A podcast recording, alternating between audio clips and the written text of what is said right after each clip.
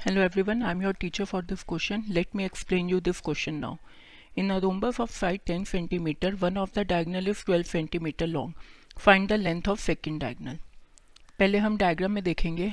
मान लीजिए हमारा ए बी सी डी एक रोम्बस है, जिसमें हमें उसकी साइड दे रखी है टेन सेंटीमीटर अब हमें क्या कहा गया है कि एक डायगनल है, जो कि है मेरी ट्वेल्व सेंटीमीटर लॉन्ग तो अगर ये पॉइंट मैं ओ ले लूँ ए सी पूरी मेरी 12 सेंटीमीटर है तो ए ओ कितना होगा?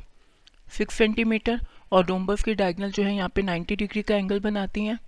दूसरा, अब मेरे को डी बी की निकालनी है तो अगर मैं ओ बी को एक्स ले लूँ पहले तो पहले मैं एक्स की वैल्यू फाइंड आउट करूँगी।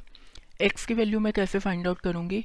ये मेरा जो है राइट ट्राइंगल लूँगी मैं ए ओ बी अब right triangle A O B में जो मेरा ए बी स्क्वायर होगा, वो किसके इक्वल होगा?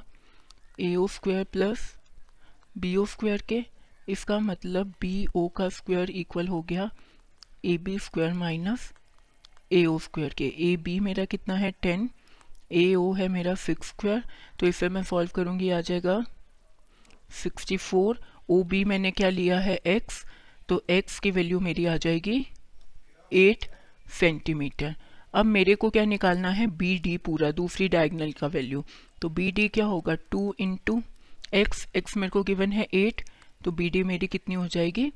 Sixteen centimetre I hope you understood this explanation thank you